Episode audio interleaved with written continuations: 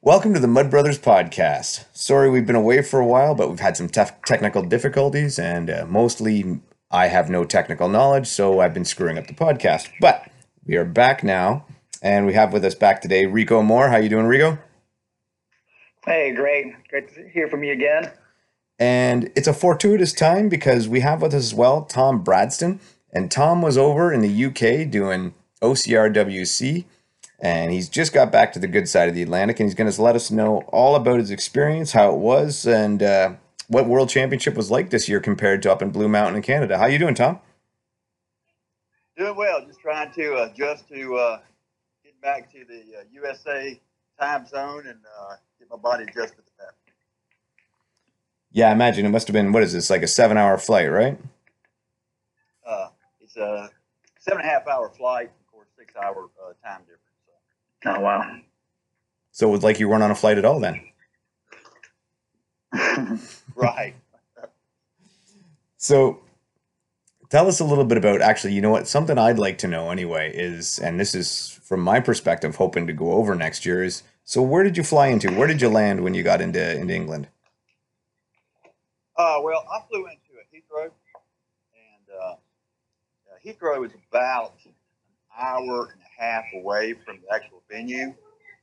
Uh, and of course, you have to deal with M25. Uh, Dave, I don't know if you've ever been to Atlanta on 85 traffic uh, stall, but uh, M25 can be as, as bad, if not worse. So, uh, uh, stayed stayed in uh, Kensington, um, which is outside of London. It's kind of a suburb of London, and good proximity to getting down to London to do touring. And then uh, when I actually stayed close to the venue, I stayed in Brentwood. Uh, Brentwood's uh, down, a lot of little shops, uh, nice uh, local bar, uh, pubs, uh, restaurants. And, uh, it's only five minutes from the venue, so that, that's the place you want to stay. Yeah, five minutes from the venue. That's not too bad at all. You get a good sleep in that day. Right. no doubt.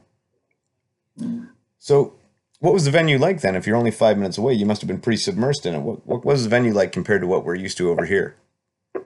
Well, it's, it's not. There's no comparison to uh, to Blue Mountain because uh, there's no village around it. You know, this is a uh, permanent uh, race site with nuclear racing.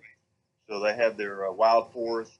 They actually have two sides of the, this uh, huge property. I asked one of the guys, who's a regular there. He couldn't even tell me how many uh, acres it is. It just goes on forever.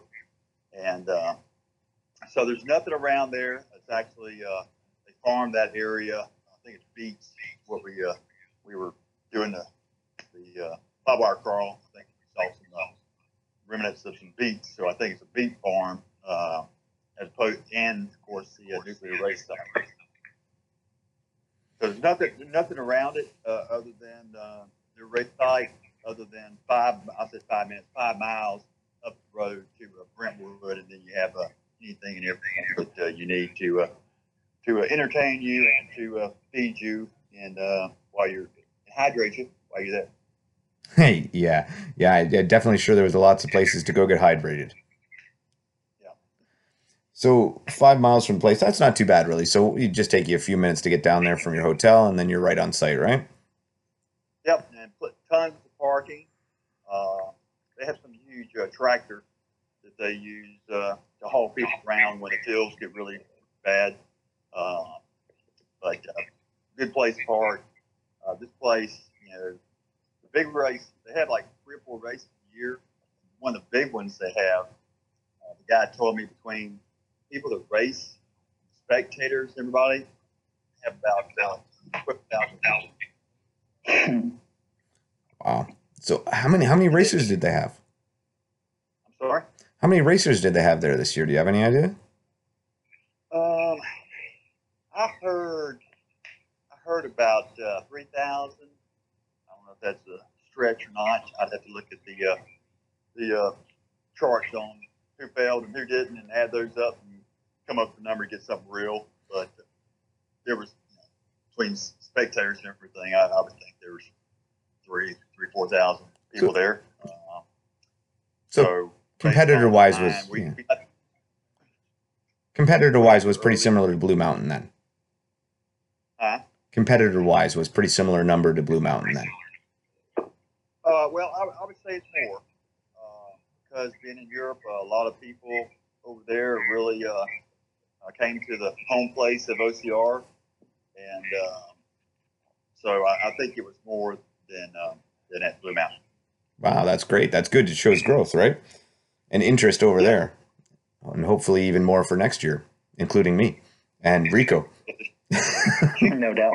interest over there, and uh, also huge competition because uh, they're used to doing these, uh, you know, multiple uh, obstacles and hmm very difficult obstacles, a lot more than we are on a regular basis. So they, they definitely have the advantage there with that, and also not having to deal with the uh, jet lag. Um, Yeah. the jet lag got me on the first day. Uh, I was actually sick uh, in bed for the first day when I got there because I was just had a tremendous headache from uh, the flight and I guess stress and all that. And uh, literally, I just and a lot of people I talk to jet jet lag is real.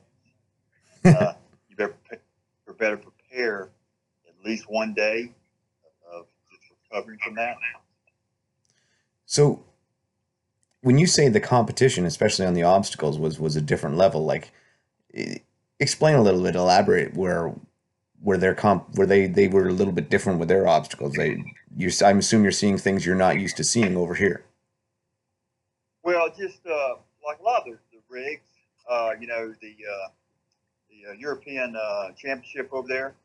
Uh, I don't know if you saw any of the videos. I may have put it on YouTube, but it was uh, there was such a failure rate over um, that um, on some in some of the age groups that uh, they're, they're going to have to revamp that next year. But a lot of those people they're just they're just used to really hard rigs that you know yeah we're, we're used to facing them in a you know in a, in a NORAM or world, but for these guys this is kind of normal for them. Low rigs, high rigs, multi rigs, and uh, so I think they get a lot more uh, on course experience coming into uh, something like this on a regular basis. Yeah, I think the the grip endurance is plays a bigger role than it does in the states. You know, we just have grip strength. You know, like I've seen like the videos you posted where it's a gauntlet. You know, where we might do one rig, then you go down. You know, uh, it could be 20 meters, could be a half mile before you see something else. And those European championships is just like you have like 10, 15 meters of straight rigs, which is amazing. Yeah, uh, of course, we have 100 obstacles. There, there was a gauntlet of those there as well. So uh, you definitely, uh, you definitely have to uh, be strong in your uh, in your core and your grip to be successful. So So let's get down to the nitty gritty there, Tom. So you first day was uh, was a 3K, correct? yeah, first day of uh, 3K. Of course, I will say that the weather. They said they hadn't had this good of weather in 10 years, three days in a row. So we were truly blessed in the fact that it was 60s. Uh, I think uh, in the morning when the uh, pros went off, it was, uh, I think it was like uh, 39, 40 or something like that. By the time uh, us old guys ran, it was uh, in the high 60s and uh, just beautiful sunny day.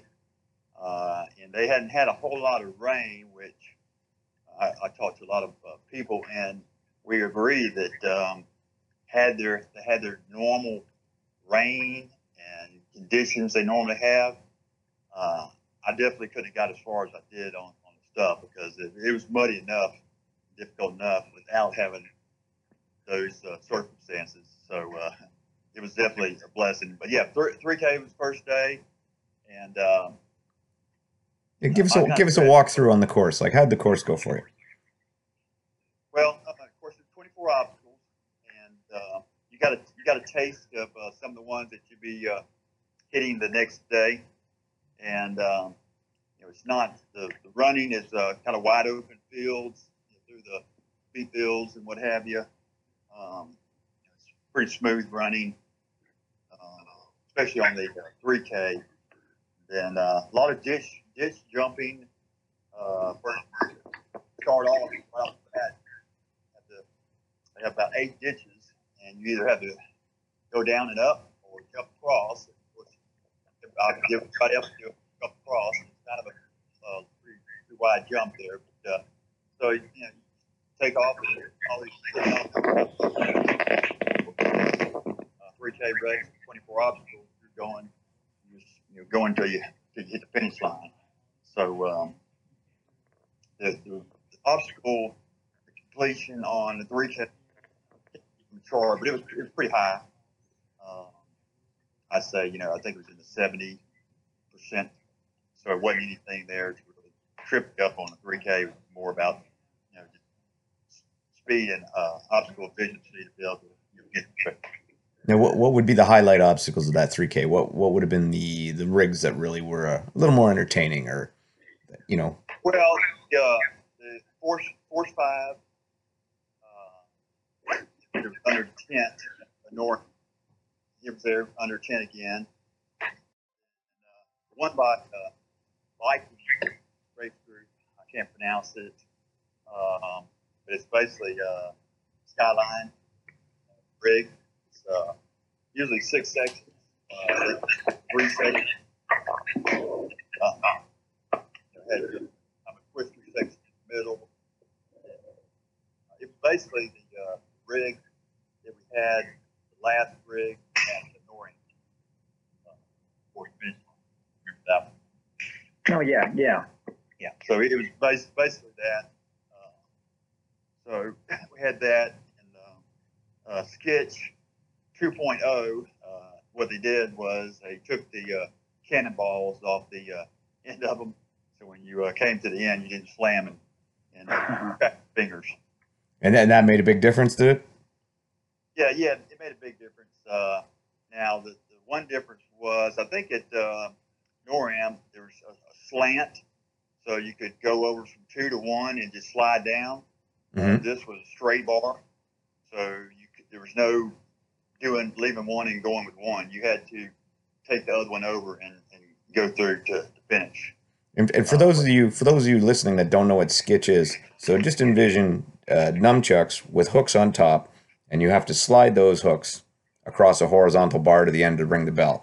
And it's uh, it caused quite a bit of catastrophe at NORAM, and I personally thought it was a great obstacle. I'm glad they've modified it, and it seems to be working better. Yeah, and uh, of course, uh, in in the horizontal bar, there's a break in that horizontal bar. You have to uh, the chain it holds the other section, so you have to take it off one bar and round the chain to the other bar, so uh, it's not just straight through. But uh, yeah, the changes the changes were uh, welcomed. I don't really.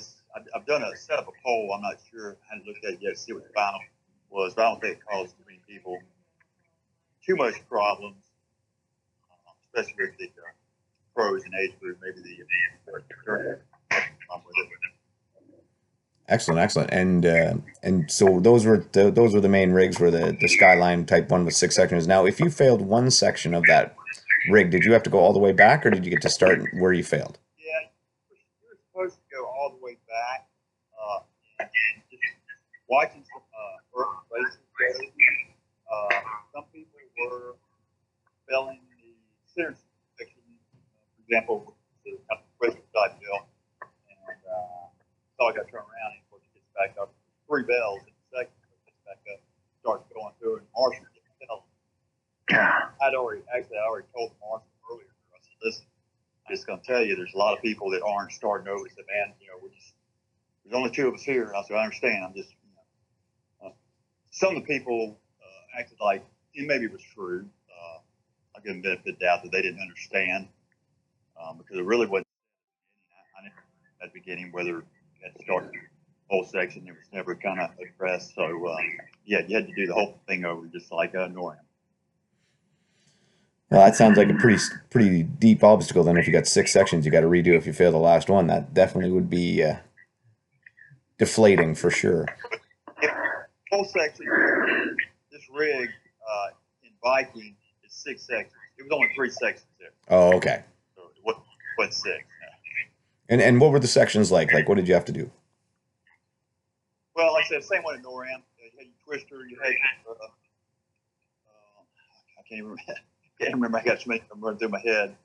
Um, you had, had to do the uh, the T-bar, you know, swing to the uh, Mhm. the bar, use those swings to the T-bar and uh, through, uh, you know, the last section of the, uh, the one at NORAM. So maybe you can describe that better than me, but They were uh, sort of like trapeze handles, uh, both facing on two different axes. Was kind of the Yeah, best way to yeah. do it. Yeah. some, some were uh, horizontal to you and some were perpendicular. So, but uh, yeah, but the, like I said, the 24 uh, obstacles in the uh, running was not, not bad at all, and uh, I kind of I kind of took it easy on the uh, that day. 'cause my goal was to uh, go for it on the uh, second day. Uh, and, uh, didn't quite hit where I was hoping to hit uh, as far as placement, but uh, I'm still happy, happy with it. And, uh, had a little bit left for day two. And, did you keep your band on the 3K?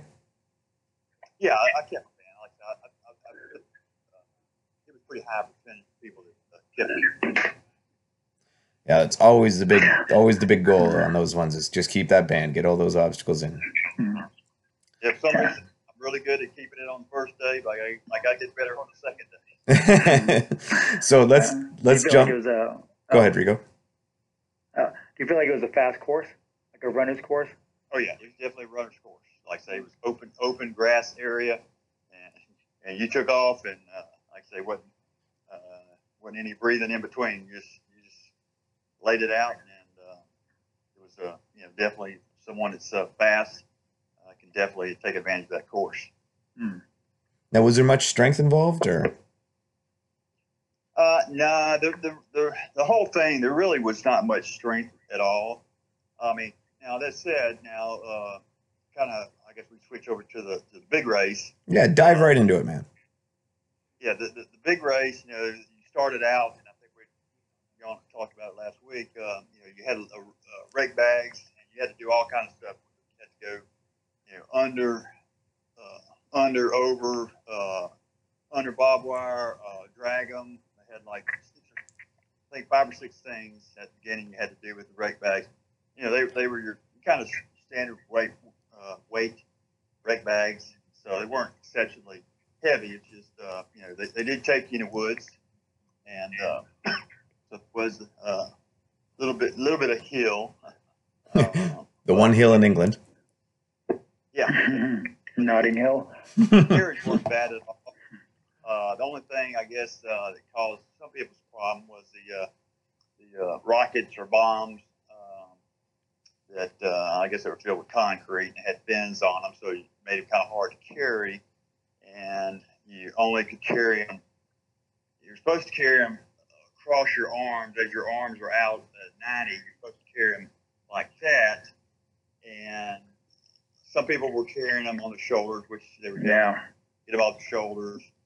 And then I'd heard, now this is rumor only, but uh, that uh, I, I just I won't mention name, but one of the main people uh, did it. It's, it's a short section, uh, but it's like this is real awkward to carry it. But I heard one of the main guys carried it wrong, and they told him once he got back, "Hey, you did it wrong. You got to do it again." And uh, that didn't sit too well with him, and he claims that that cost him being on the podium. Whether that's true or not, I don't know. Uh, you know what? If he So- didn't, if he didn't do it right, and he had to go back and redo it, it didn't cost him the podium. He cost himself the podium. Yeah, well, like I say, uh, but the, the, the heavy, the, there weren't any really heavy carries. Uh, there was bombs that were in the water, and you had to sit on your bum and uh, pull them up. And as you pulled them out of the water, the water drained out of the bombs, and then you hit them to the bottom of your feet. And you did that, you dropped them. In. Yeah. Now I got to admit, I saw I saw a video of that obstacle, and I thought that was fantastic because if you think if you the more I thought about that, so if you're picking that that bomb that's full of water up right away, you're using a lot of strength, and the faster you get it up, obviously the better. But if you wait longer, it gets lighter, so you get an easier lift, but it costs you time. I just thought, what a well thought out, interesting obstacle. I I, I thought it was fantastic. Yeah, of course, they got all this, uh, you know, nuclear, uh, you know, bombs and all that. So, uh, yeah, it, it was kind of neat. And, uh, like I say, you learned that uh, uh, flows, let the water come out, then you can pull it all the way and let it touch your feet. Uh, they did have very large uh, uh, timbers that were sharpened like pencils, and uh, they weren't four by fours; they were they were big, big uh, poles. And, uh, had to go under do uh, lunges underneath uh, tournament checkers and uh, go through that. Uh, so that, that was really most of the. We- had uh, had uh, chain drag and it chains I guess off the ship. So we've ever picked up about ten of those, but they were really heavy and you had a rope on them. You had to drag them, drag them through uh, through a ditch and, and through mud and, and back around. But as far as the strength part, uh, I never felt. I mean, they kept hitting you with that just to you know drain you a little bit as you're getting ready to hit the, uh, the rigs and stuff. So they, they did a really good job on that. But it wasn't excessively uh, uh, heavy type chair or anything like that. So no uh, no 400 pound tire flips. No, well, supposed to be tired, uh, and I saw them uh, in the field, but uh, I, don't, I don't know why they uh, decided not to. Oh, I know. I, they said they didn't have enough tires. All right. So as you went uh, through this one, now, and the one thing you haven't mentioned yet was how was the mud? Well, the mud, like I say, it, it had been dry, and so they, they just said, "Boy, y'all are y'all are in for a treat," and uh, but you know you're lucky that um, you know, it hadn't been raining like it don't. But they had some mud pits, and the thing I, I I learned real quick it was, I mean, you, you got in that thing and it was up to your waist, and you were doing everything you could to try to pull your foot, you know, straight up without, uh, you know, hopefully your shoes were tied real good. yeah. And uh, I mean, basically, basically, it's like quicksand. I've never been in quicksand, but watching movies, you know, uh, similar to quicksand. And uh, luckily, one of the, uh, I guess, I got about halfway, and I'm really struggling. Of course, it's, you know, giving your quads a real workout. And uh, the girl said, "Hey, just go heads up. If you lay down, kind of swim through it, then it goes much easier and it doesn't, doesn't uh, work on your quads." And she was right. So as soon as I did that, it, Ah, good. Yeah. That's good to know for next year. I've got that. I've got that stored stored away. Uh, but uh, we had some, uh, you know, like I said, the mud. There, there was enough of it to. Uh, we had a few more uh, trenches that had to go up, and, and it was, it was, you know, by the time we started, we started at the end. So all these, you know, all the pros, everybody else had gone through. So we got the worst of the. Uh, uh, so it was it was pretty ripped up, and it was uh, it was challenging to get in and out of the uh, trenches with the mud. Now, what kind of rig obstacles were you facing on that 15K? Because with 100 obstacles, there must have been some nasty rigs in there. Yeah, well, um, you know, basically just uh, you had uh, a lot of rigs. Well, just every every rig that you had at the NORAM, they were they were all there. Uh, then they had uh, I've never done the Savage, but hope to next year. But they had the thing's called Twirly Bird. Yeah. Mhm. Yeah, they, they had it there over water. A lot of their obstacles over water, so if you, you failed, you- you're going to fall and get wet. And uh, the Bird's first time I ever done one, went right through it. Um, I had some low low rigs. Uh, they weren't uh, very difficult low rigs. Basically a pipe, and uh, you had to uh, pull yourself uh, across the pipe and go to a ring, and then back on the next pipe. And, um, but the rigs, the rigs themselves, overhead type rigs. Um, it was basically the, the rigs you had at NORAM, um, plus a few more um, monkey bar type stuff that did not have the 320, 29 foot world record monkey bar in it. I saw it. Posted a picture of me doing the last five sections, the last five runs. But uh, it's there, but they didn't. You didn't have to do that. I'm surprised. I thought for sure they would have brought that out there. I would have loved to have tried that and seen That would have been cool. Yes. like that. That's Well, I'd like to try. Okay, well, how can I ever try it? Because I definitely don't want to try it before any races. And then after the 3K and the 15K, when, when you've done 125 obstacles, uh, you're not going to have anything left. So I don't, I don't know. I may have to make a trip over there just to just to do that. You know. Well, I wonder. Uh, I wonder why. Yeah, I wonder why they didn't include that. That's the that being such a centerpiece. I, I there had to be, but uh, I hope for for my sake that it comes into it next year because that I that's that's on the bucket list, man. That's that's an OCR bucket list item. I want to see you do it, man. I'll be uh, holding your hydration. one, one of the biggest things that got the band, looking at my poll I, I posted, one of the biggest things that got the bands was the uh, Stairway to Heaven. Oh, interesting. It was, it was um, the transition at the top was really wide, Hmm. excessive. I mean, excessively wide. And uh, they did have, uh, which kind of hurt the tip of my fingers, but I guess they were because of, uh, if they had mud or, or, or wetness. But uh, they did have, uh, uh, it was painted with uh, textured paint. Oh, So, you know, it did give you some grip. Not that we had any problem, like they were dry. They did have it uh, kind of at your, your tip your fingers. But uh, just uh, making the transition was just, uh, everybody's having problems with it. I don't know too many people got it on the first time. Actually, I, I say I got it the first time, but uh, when I was coming down the, the other side of uh, my foot uh, did not touch you know top of the steps, but the side of my foot brushed the side of the step. And I get Chris no, foot on the step. I said, no, but what? yeah. Side of my foot touched, but okay. So I got back in line. I failed it the second time. Was, oh my god. So anyway, uh, the third time I just had what you had to kind of do is you just had to uh, take take a leap of faith and just jump to the other side with your other hand and let go. And uh, I actually uh, both hands did hit the top step. Uh, I, I, one hand hit and held me up, and then I was able to go down it. But that was a that was a big band uh, uh, taker. Yeah, you think that was probably the worst? Was that? You think that was probably the one that took the most? Yeah, no doubt. Yeah. All I had the uh, poll. I put the preliminary results. And that, that was definitely it. And I saw they posted something saying that was the big band taker.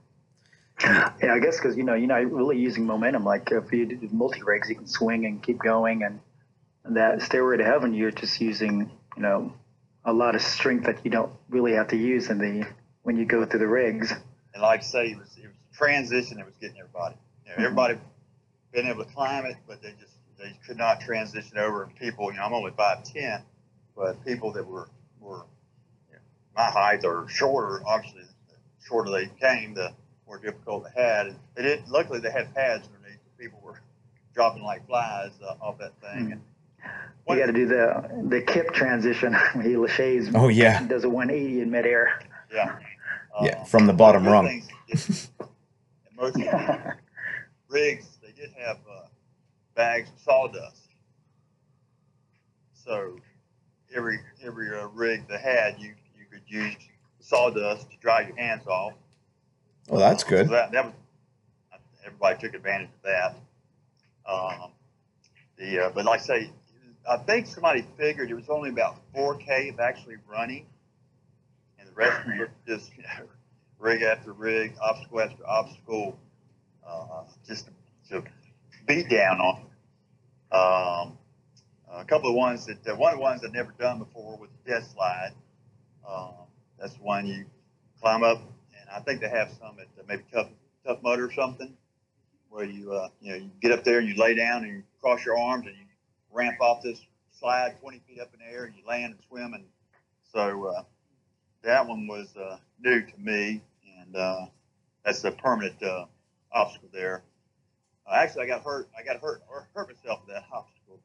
Uh, I think I was not proper. I didn't have proper nutrition. I got over there and just didn't eat like I normally eat preparing for a race, and uh, I caught up with. So I really wasn't thinking clear. A couple times I got nauseated, which I've never had on the course. so uh, by the time I got up to the uh, ladder death slide, there was muddy rungs of this, of this uh, ladder, and I'm climbing up. I guess my focus was, okay, fixing to go off this slide, hit this water that's you know 39 degrees, Hmm. and uh, don't take my breath away. I guess I was focused on that rather than paying attention going up the rungs. And it's a silly thing, I one foot slipped off and I hit my thigh on the uh, rung, and it really gave me a deep thigh bruise. So from after I hit the water, got my breath back, swam, got out, I, I could not uh, run properly with my left leg. That same leg I have the Mm. Full on. So uh, that was uh, that was tough after that. So as you're as you went through the race, right? You're you're winding down now. How did how did this one finish for you? Because we, we talked a little earlier, Tom, and, and I know this wasn't quite the happy ending. Yeah. Well, um, once I uh, once I hurt myself, I- I looked at my watch and I said, you know, okay, I've got I'm seven and a half miles into it. It's supposed to be a nine mile race, roughly 15k. So even if I hobble, at one point uh, I know the pace we had going, a bunch of uh, Gray Berets run together. You know, we were we were on pace to hit in three hours, which cut off four. So you know, we, we thought we were in pretty good shape. And uh, of course, uh, when I got hurt, uh, after that, I said, well, you know, I got, I got a mile and a half left. Surely I can, jog, walk fast, whatever, and still make it.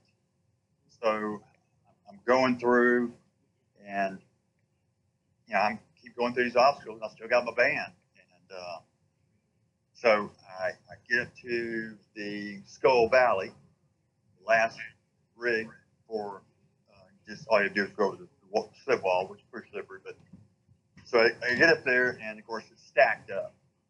Everybody's it. So I get in the right side, which is the regular lanes. I go through it. I uh, can't make the transition from the monkey bar to that first skull. It went from a right head hand to left hand, right side to left side. Mm-hmm. I practiced that a thousand times, and uh, but for some reason, I guess because 97 obstacles prior to it, uh, you know, I just I just couldn't couldn't make that transition, and a lot of people weren't even getting that far. So I said, okay, well, you know, I'll get same time. Well, had to go in the retry lane. There was two of them, and they were they were just backed up. When I got to that, when I got to Skull, uh, one of my Gray Berets said, "Hey, we got 13 minutes before the cutoff." Which is cutting it really close. And you know, I already had the wall to the finish line, which is less than a quarter of a mile from it. So get back in retry lane, finally get it everybody again. Same result. At that point, I tried it um, four four times. Uh, always get to the same point. Uh, of course, you know, I've replayed it in my mind a thousand times, as y'all know you do. Yeah, how. One of my guys, I did run next to the guy. Cheering on, and he got it. And he told me, "You're doing everything right if you're not swinging your hips." So I, I'm getting. I mean, I'm looking at the clock. We're running out of time. I really, I don't know what happened. Now, time, they say, okay, everybody stop, give the band, run out of time. What? So I really didn't know. I did know that I wanted to finish or finish cutoff time. Like I say, not know how that would work out. So I gave her my band. Well, you know, I've got a few minutes to, to make it cut off. Every band finished, cut off. Uh, I don't know. It, uh, didn't really bother me. I mean, don't get me wrong. I, I wanted one of those that, our age group. That, I'm get- I'm get- sorry, Tom. I'm getting a lot of breakup there. I, I Yeah. okay. oh, that's better now. Try try again. So we got you. You you had to give up your band. Yeah, I had had to give up the band and uh, went to the fish line, made the cutoff time. Uh, like I say, it didn't it didn't uh, it wasn't as devastating as it would have been at NORAM. I was struggling when Rico saw me, but uh, I don't know. It just uh, only 20% of our, my age group, and we really got some you know badass guys in our age group. Only 27% of us was able to, to have 100% completion, and many of them lost them way earlier at uh, you know, stairway. So I felt really good about uh, what I did, other than the fact that the band was not on my hand anymore. But uh, since then, uh, it was it was pointed out when they had the results come out. Of course, they have the complete and non-complete, and the uh, uh, and they also people were posting, yeah, it took, it took me uh, four hours, but I got through the uh, Skull Valley and whatever, and we're like, wait a minute. So a lot of people were listed on the uh, uh, non-complete side, but they didn't fall within the uh, the cutoff time. Of course, you know everybody's got the same cutoff, even as you know old guys. So I think I think that was kind of brought up, an issue was started about that. So I know they took the results down. I don't know if they're back up tonight, but basically what I saw was they were going to basically DNF anybody that uh, did not, uh, whether you kept your ban or not. Uh, well, yeah, if that if that's the rule they had laid out, that's what they really should stick by because people like yourself had to had to make that choice. You know, do I want a DNF or or or do I give up my band and cross the line and, and finish the race? Like I said, it was, was kind of confusing, uh, or I guess other people were confused too. I just knew that you know, I, I wanted to finish that race, and uh, within the within time whether I had my band or not, knowing I had done you know 97 of the obstacles, I just you know didn't get that past that one there. Uh, so there's kind of a little controversy on that. Um, and, um, so we'll, we'll see how it all shakes out when they do the uh, do uh, the finals on it. But uh, I don't know what what's your what's uh, you guys' thoughts on uh, what would you do? You're in that situation. You got 13 minutes. Uh, lanes are backed up. Do you stay there for a couple hours uh, to get it done, or do you do what I do? Well, Rico, you weigh in on this first because I, I got a little story to tell after. Okay.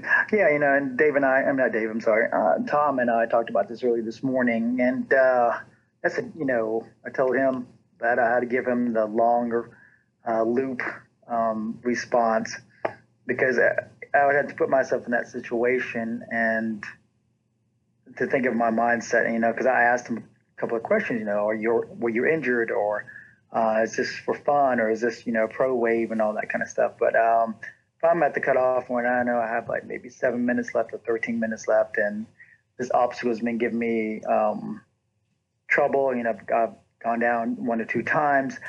Uh, I just got to be I think first and foremost, you know, comfortable in whatever decision I make. Whatever it is, it has to be I have to justify and make it right. You know that um, you know, am I going to walk away knowing I did my best? And if this obstacle got me, so be it. I'll go home, train for it, and you know, and cross that line. You know, as to oppose because I think with anything, you know, the great and weird thing is great for us, but what is weird for people on the outside of OCR is, you know, like, man, you pay for this, and we do, you know. And Tom, he went across the pond to, you know, to compete in a race, and not only just race against himself or obstacles, but it's a race, and he wants to finish. So I, I would do the same as I think is, you know, I cross that line. You know, um, it's obstacle race, and some things will, you know, some things will be the physical obstacle with which are the man-made. You know, in Vermont, it was definitely you know God's nature of those hills that really got me. And but through it all, you know, you you cross that line and you reevaluate. You know, if I stay there and just I'm going to get this, I'm going to get this because I'm Rico Moore and I'm you know you know chief of the tribe and you know I'm always keep my bands and then it, it, it no longer became a race it became a you know matter of of um, not self pride but more of like vanity and so um, you know, I had to face that mm, a King Cody combat uh, compound. You know, there was a, half mile, I think, half mile loop. I thought, man, I got this. But the obstacles I was not prepared for was a gauntlet of it, and it was in December. So I had struggled at this one Z wall, which kind of hard to explain, but the the way they had the pegs was so different than I ever had before. I guess you know in Spartan the Z wall you can put your fingertips on top, and the way Cody had it, you had to uh, have a pinch grip that's going um, horizontal, and that might be kind of hard to. So my four fingers are either on the right or left side of it, and I was never used to that, and, and uh, I, I fell two or three times. And Cody said, "No, you got to pull and push." An awesome technique, but by then my grip was gone. Like I said, it was like 30 degrees, and you know you you only could go one at a time, and so you go then like a maybe 45 seconds or a minute later the next guy goes, and so I was the last um, gauntlet, which I just kept on falling, falling, falling, and people were catching up to me and passing me. And, you know, it was one of those things where at that time there's no cutoff. So I was determined to do it. And I had to swallow my pride and say, you know what? You're just going to, you got your butt kicked today.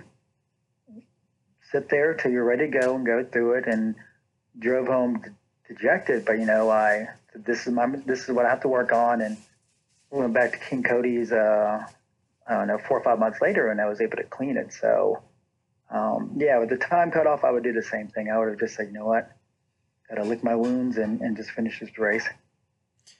Well, Tom, I'm I'm going to make you feel a little better. At least I don't know if you're going to feel better, but you're not going to feel alone.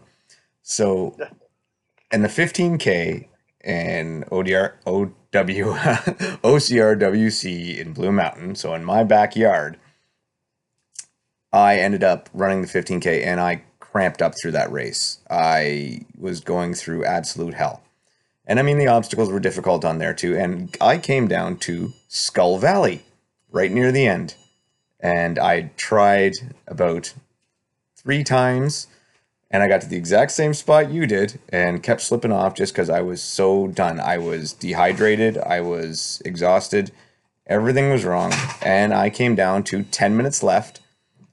And not only did I have the slip wall, but I also had uh, that little sky skyline slide ride and um, Indian Hills floating walls to to conquer before I got to the finish line. I had ten minutes left, and I had to make the exact same decision, and I gave up my band in the exact same spot you did for the exact same exact same reason, man. So I can honestly say I feel your pain, and I definitely know that I would have made the same decision because to me finishing the race was was more important than keeping the band because I was almost out of time on that one.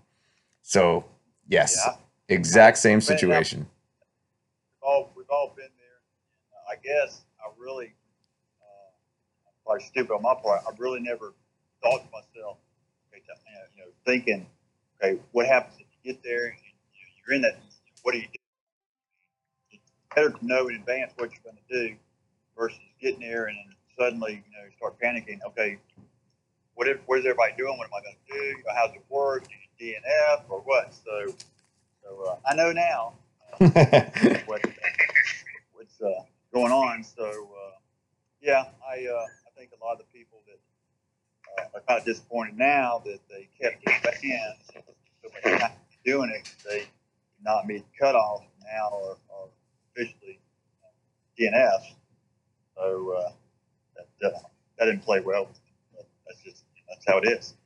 Well, obviously, obviously, like I said, Tom, Rico, and I have made the same decision before. So you're, uh, I'm actually being told to express that my son Jeffrey made the same decision at NORAM as well. He had to do that. So you're not alone. We all go through it, man, and uh, it is what it is. I was going to ask maybe if y'all remember. Do you do you remember what the cutoff was in Canada? I don't, to be honest. I it was either I think it was four. Well, I, I guess the question arises to a lot of people is, okay, if you had a 15K, you had the mountain as a major obstacle, but you didn't have 100 obstacles. No. Is four adequate time? And most people, the pros and everything, I mean, I think uh, they ran it, you know, 140 or 135 or something like that. But, you know, the multitude of people is four hours, 100 obstacle, 15K race there is, is a reason. And I think that's a tough I- one to tough one to decide as a race director going into it. I mean, you know, you, unless you have someone actually run the course, it's that's a tough one to see. Yeah. Well, obviously they, they had to have somebody run run the course and, and come up with that, or they you know, used well we used it last year, we'll use it again this year. Um, personally, uh, and I, I don't I don't want anybody making any uh, uh, thing extra or giving us any uh, advantage, but I just you know, does a 20 year old and a 50 year old should have certain cutoff time? They should be different. I don't know. Yeah, it's an interesting Uh, point. That, that, that was that was brought up uh, within our circle that uh, you know um, is it is it uh, reasonable to expect a 50 year old to be able to do the same cutoff as a uh, 20 to 40? I don't know. Uh, only 20 only 27 percent of us did it in the females. Zero. Wow. No, nobody, not one. There's thir- only 30 females in the uh, in 50 plus, and nobody kept their band. So they, they were able to keep keep that money. They didn't have have to give those checks away. Um, so uh, you know, everything was pretty positive. Uh, a couple things that uh, I'll mention is uh, first day 3K. Uh, there's no water. I didn't really you know, have time for it on the 3K race, but at the end of the race, no water, no fruit, nothing. And that Yeah, really that's an oversight. a lot of people. Yeah, it was an oversight, and of course they rectified it the next day. At the course there, there is water, uh, but they're in spigots. They have spigot type thing where you know just like a water fountain at school. Oh, okay. About five, six, maybe about three of them work. Uh, they're just constantly running, but you will not get, you will not drink the same amount of, mu- of water drinking from that type of uh, setup that you would if you had cups. And I think a lot of people, you know, I, I know I wasn't, I didn't have proper nutrition, I didn't have proper uh, hydration, and, and that's, that's my that's, that's my fault. It's on me. But I would like to see that they uh, went to you know traditional watered cup because uh, you just don't drink enough if trying to sip from this uh, faucet. You know, it's, it's running. Yeah, it's a good point, man. And that's definitely something they should not have overlooked and hopefully will rectify for next year. The other thing that uh, really kind of was uh, a little discerning was uh, uh, they put the 50 plus. There were 78 of us uh, with the 45 to 49s. There was a good big group of them, and the 13 to 17 year olds all together. Wow. So we warmed up for an hour. We're standing in the corral. They're only letting ten at a time go. So when you got that many people, like I say, there were seventy-eight just of us. So if you can imagine how long that I, I I'm not a frontline guy. I, I get I got toward back with uh, uh, Gray Berets. So by the time we went, you know, we were we were the wind was blowing. It was a little cool, and I mean basically all our warm up was naught. I don't think have 78 in a group. Why you need to put, put them with other people? Uh, if we had 20, I can understand that. So hoping they'll uh, they'll fix that. Another thing was uh, kind of messed up my strategy. Strategy was kind of cruise on the first day, go hard on the second race. I found out that morning they did away only with the 50 year olds with the uh, five year age groups. Hmm. I was hoping to compete against know, 56 to 55 to 59s. When that didn't happen, everybody 50 up was competing against each other, and and uh, so we're we're kind of kind of going to uh, fill out surveys today, and that was one of the things that uh, we all indicated that uh, needed to uh, look at. And of course, you know, we hadn't even talked about cheating. I don't know if we got time to talk Yeah. about that or not. Yeah, well, you know what? That I think that that the, the, the cheating is something that definitely needs to be addressed. Um, yeah, let us. Yeah, yeah. Tune us into exactly what you're talking about, Tom. Just try to quickly get through. Well, now personally, I didn't see uh, any cheating going on. I mean, I saw a couple guys, you know, on that three section rigs, you know, start back on the section, but it was really not clear. And did they understand the the English man guy was saying? I'll give them the benefit of the doubt that that could have been a problem. I did see one guy coming out the woods one time. I said, "Hey, uh, what are you doing?" Of course, he told me he had to use the restroom. So, and I, and I basically where he was at, it, it really made sense. So I don't think cheating, but there there's some cheating going on. Uh, people were taking their bands off and shoving them in their, their compression Oh gosh.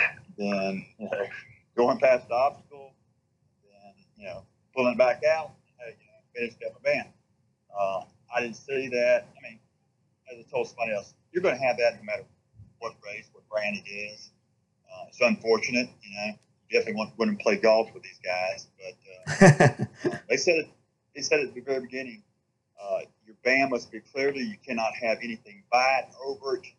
Uh, you know, uh, if somebody asks you anytime during the course, you better be able to show it to them. So there was some of that going on. Now they did not. I don't think they did it in NORAM this year. They did not record. Uh, you know, if you already lost your band, no, they. wouldn't- they didn't keep up penalty time. I can I can tell you that right now that they did not because I volunteered and they we were told that you didn't need to Right. keep track of of any of that. Just Yeah. try to jot down how many people failed the obstacle. They, they did previous years. They did do that. They assigned penalty we were in Texas at NORAM. I remember that Rico maybe too. Mhm. But um, like I say, uh, I don't think people were cutting the course. I think more of people uh, doing the, the band thing. Um, you know, there's a lot of been brought up about it, it needs to be a permanent band uh, band on the arm. It cannot be removed. And uh, you know, at the end, they finish with it, then hand them the, the rubber band, you know, as a souvenir. Then But, uh, I think that's a good idea. Somebody else I had heard, and I, I would like to take credit for this, but it was not my suggestion. and I know the reason they don't do it is it's cost prohibitive, but suggested that you go out with two timing chips. And that as soon as you lose or fail an obstacle, right, you have one timing chip removed. Which would mean if Yeah, that's you if, they do a Savage. yeah, so if you were to go up and there'd be a volunteer there and you say, "Oh, I've already lost my band," they'd be like, "Well, you know, show me your timing chip." And then I can see that you only have one. Right. You know. So Yeah, I, I somebody said that to me, and uh, and I, think that's you know something needs to be done. Um, you know, because no matter where you're at, people are always going to try to you know get something for nothing. And they're, they're really cheating themselves, but they're cheating the other guy that uh, you know, did make the podium because they're they're uh, dishonesty.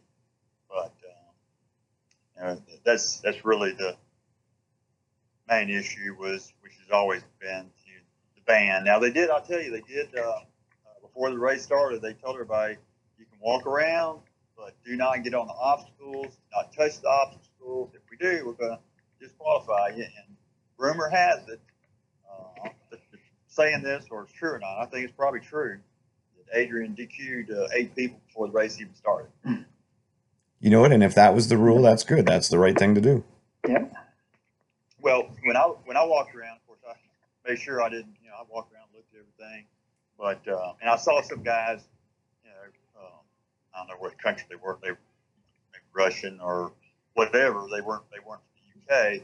I saw them going over and putting their hands on the rig and picking up the uh, caterpillar bars, and uh, of course, I wanted to say, you know, guys, you know, but I, you know, I finally said, you know, it's not my job. I'm not the obstacle police here. You know, they get DQ'd and it's their own fault. Yeah. So, uh, speaking of that, the Caterpillar, they did not use that. They, they started with it. Some people had to do it, but then it got to be such that uh, there wasn't enough lanes. It was taking too long, and people it was backing up. So they finally, one guy told me, he said, "Yeah, I had to do it." So my competitors, they stopped it after me, and my competitors didn't have to do it. He said, "You know, it wasn't that difficult, but it did uh, did eat at your core." hmm So they did take the caterpillar out. Um, I don't think might have been something else they took out, but um, I'm never a fan of when they do that. uh, yeah, overall, uh, you know, grading it, I would say was uh, you know B plus, uh, maybe an A minus, uh, for you know some of the reasons I gave you. Yep. Um, but uh, great, great people. Uh, majority of people were just as friendly as they could be, very helpful. The, uh, the the thing that sticks in the back of my head: every volunteer, nuclear volunteer, anytime you you completed or not, well done, mate. Well done. Nice. Mhm. that's you know not good job. That's that's their good job. It's well done. And of course, I have to take my hat and say well done to them because they really put on a, a hell of a race. And uh, you know, I'm, I'm counting down the days to go back. Well, I guess that was going to answer my last question. Was are you back next year? When I uh, when I finished, I said I'm not coming back. Of course, you know, hmm a couple hours later, you know, when I'm showered, oh, the other thing I'll mention, they have, uh, I'll, I'll mention part of it anyway. Y'all know the other part, but uh, they do have hot showers, That- open shower head, hot shower, and after a race, it's unbelievable. I mean, just something like that, how it just makes you feel. So uh, I don't know how you can do that on on permanent site, but any race brand out there, guys, if you can do that, you'll have a hundred percent more, hundred thousand more people show up to your races. That's awesome. Well, uh, Rico, you got anything else for Tom? Uh, well, how much time do we have? Because I know we usually go for an hour. I think you And I know wanna, um, we're on a bit of a different system. I think we're okay. all right. Well, Tom, you know, we, you gave us great insight about the race over, overseas and uh, what to prepare for, or what you know, how vastly different it is for American OCR athletes and Europeans. Um, but you know, and Dave will agree. You know, we really appreciate how much love and passion you have for this sport. Um, just from you know posting your videos of you working on grips on the football field, your your uh, words of wisdom and inspiration, you know, based on your faith and uh, what you've gone through. And that's one thing, you know, that I met you for the first time face to face last year in Texas. Uh, but I just want to know more of, you know, because I can't think of anyone who's never walked away from you saying that's a stand up guy, you know. And so I know you or, you know, you probably can't say too much about your occupation like a private investigator, but how do you go from private investigator to OCR. You know, Well- explain that. Yeah, of course, I'm still, you know, technically a private, private investigator, semi-retired. Maybe not my choice, but that's this is how it is. But uh, uh, actually, it was ironically when I was uh, uh, there in UK, I'm thinking, you know, it was two years ago that this whole crazy OCR thing started. I mean, almost to the day. And so, you know, I, I- I know you know the story. I think Dave made a story. I started uh, running and to support my uncle who was battling, fighting tooth and nail to uh, overcome leukemia. And uh, unfortunately, we lost him last March. So I continue racing uh, to honor him and uh, Team Larry. And uh, but so that, that's the only reason I got into OCR was I got tired of running the roads. It was too boring for me. And, and Darlene, you know her, a friend of mine said, "Hey, you know, there's one in Alabama." And you know, don't you go do it with me? And I ran an open with a bunch of girls. It took me five hours. Did walk for two days, and uh, and then of course I continued racing uh, throughout his uh, battle, and uh, and then of course, as I said, I continued during the day. One because it's something I love. I love the people, and um, it just uh, anytime I start, uh, I'm out there running in the middle of the woods by myself. Uh, I was one point I was running in the woods by myself. I'm thinking, Tom, you're, you're 56 years old. You're 4,000 miles from your house. What the heck are you doing? And then my dog tags that I wear, his dog tags, are claiming. And of course, that was the answer I needed. Hey, he fought it. You're going to fight it and get this done. So, That's awesome, Tom, man. That's fantastic. And that is a great reason to be out there. And what an awesome reminder you, you know, you couldn't ask for a better little, a little jingle just to keep you going and let you know this is why I'm here. That's awesome, man. of course, in, in the back of my mind, I'm hearing him too say, "What in the hell are you doing? Uh, you're you're you're and this is what you're doing." But of course, he's laughing and, and the whole time, but uh, and his uh, voice. Uh, yeah, that's that's kind of that's kind of my story. And of course, now just uh, you know between meeting people like you and Rico and a lot of the tribe and, and new people that I've met, different countries, and just uh, I say something that you know, as you know, just sticks with you. And, and I don't know. I, somebody asked me, "Well, when are you going to retire?" And I'm like, "Well, if I ever hit a podium, big podium, am, or the world, I'm gone. So, uh, then I start thinking, would I really be? No. So who knows? Well, that's awesome, Tom. Well, you know what? I think that's a great way to wrap it up, guys.